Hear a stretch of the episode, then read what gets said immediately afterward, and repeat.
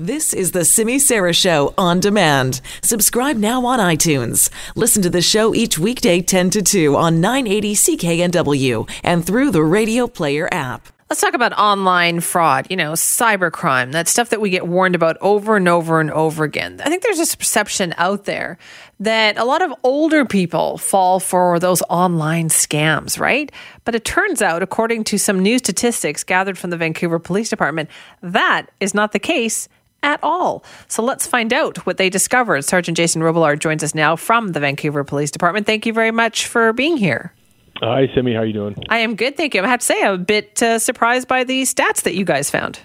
Yeah, I have to say uh, I kind of was as well. But when we looked at the stats, um, you know, we, we wanted to get the message and the awareness out there that it's it's not what you think. Um, where we noticed a big uptake here in that almost half of the percentage of cybercrime victims were millennials, and that's you know ages 19 to 35.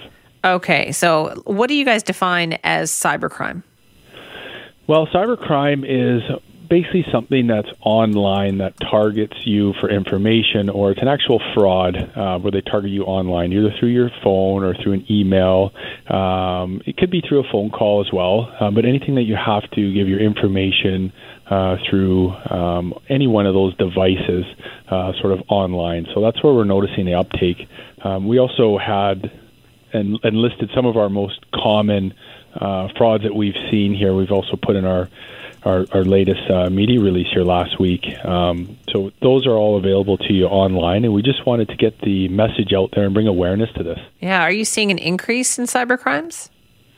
Um, I think the biggest takeaway from this, um, we're always seeing uh, different types of cyber, cyber crimes. So where there's a will, there's a way, and um, you know we're calling them sophisticated fraudsters. So if there's a way that we're aware of now, and and people are, are kind of um, hip to what's going on, they'll change their ways. So they're always changing it. There's always going to be cybercrime. There's always going to be frauds. So we need to stay on top of it. And the biggest uh, key here is awareness, making sure people are aware. Yeah, let's break down then the numbers, the age groups of the people who were impacted by this. So you had something like what 1,400 cybercrimes reported last year. Yeah, just over uh, uh, 1,400. Um, of that, when we're looking at the age groups, when we break it down, um, ages 19 to 25 uh, reported uh, for 260 of them, and ages 26 to 35 were 424. And that was by far uh, the biggest number there, 424. So ages 26 to 35. That was almost uh, just over 30% of the total. I guess what's surprising about that is that we tend to think of people in that age group as being way more savvy about being online. Yeah, you would, you would think so, and and that's why we had our latest campaign here, uh, Nana Says, which we wanted to bring uh, a bit of awareness to it for for two angles here. That it's not just um, people in a certain uh, elderly uh, age bracket that are being victimized here. It's people that are savvy and do have more experience dealing with um, online types of sales and online types of uh, deals and apps and all kinds of things. But uh, the frauds are happening. Did you just say that you named this uh, Nana Says? Yeah, it's called Nana Says. you want people so, to listen to their Nana? Yeah, that's that's sort of where we came up with the idea. Um, it's a bit of a, a catchy phrase here, and if you look online, it goes over uh, some of the five right now, anyways. The five top scams that we have are the most common uh, scams. And what it is is uh, basically a nana or your grandma uh, texting uh, their millennial grandchild, and the back and forth text bringing awareness. They're about 30 seconds uh, each. You can they're all on YouTube, um, and they, they just go over the top five scams. That is adorable. Well, what are what is the top two scams? Would you say? What are the two biggest ones? I'd say the biggest one is a phishing scam, um, and that's where they're phishing for information to try and get uh, your personal data, your passwords, uh, information, where they're able just to get all that from you through a variety of different ways. I mean, I don't want to nail it down to one, but uh, what we call phishing scams.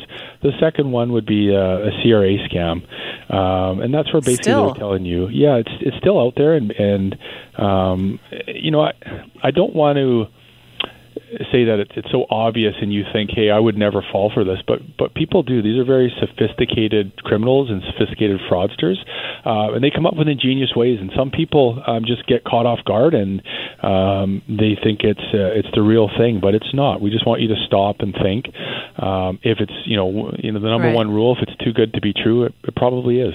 You know, I also wonder too, older people tend to like watch the news, pay attention to the news, that kind of thing. So maybe they've heard more stories about these things being a scam. Younger people, perhaps a little more naive on that front. Yeah, that's that's definitely that could be the case. Um, we're not sure, but you know, just looking at the numbers, there's obviously uh, some awareness that we need to bring to a specific uh, age group here, and all the millennials. We just need to get that message out there, just to stop, uh, listen to your nana, and listen to uh, the stats. Um, you know, some other big ones that we have noticed: um, online purchases and job opportunities, and, and another one that was sort of surprising is a residential fraud. It's where you think you've secured an apartment for a good price, Right. um, and you wire the money, and it's simply already booked or it doesn't exist, um, and your money's gone. So we want to make sure you get the message out there, just to hit pause, stop, and think it through. That's the problem is that they these scammers also rely on pressure, right? Creating a sense of anxiety that you have to act right now. Exactly, yeah. So we want you to, to hit pause, um, ask somebody, look on our website. Um, if it just does seems odd, it probably is. Uh, the CRA one is they're telling you the police are going to be involved and you're going to be arrested. That would never happen. Um, so we want you to uh, just stop before you send any money and um, look for some tips. You can even call uh, and talk to an officer here. You can talk to somebody else if you know that you trust in your Right. family. If it just doesn't seem right. Do you get those kinds of phone calls from people who go like this happened to me, this seems weird? Not enough, but you know, you know, we have our officers that work in our community uh, uh, police uh, stations, and they're always available for questions like this. Um, we do get calls, and we do have a lot of uh, messages on our social media accounts that we're answering all the time. We have a general inbox for questions, so we do get asked questions, and we're pleased to help. All right. Well, listen, thank you so much for your time on this. You're welcome. That's Sergeant Jason Robillard from the Vancouver Police Department. They released their statistics on cyber crimes.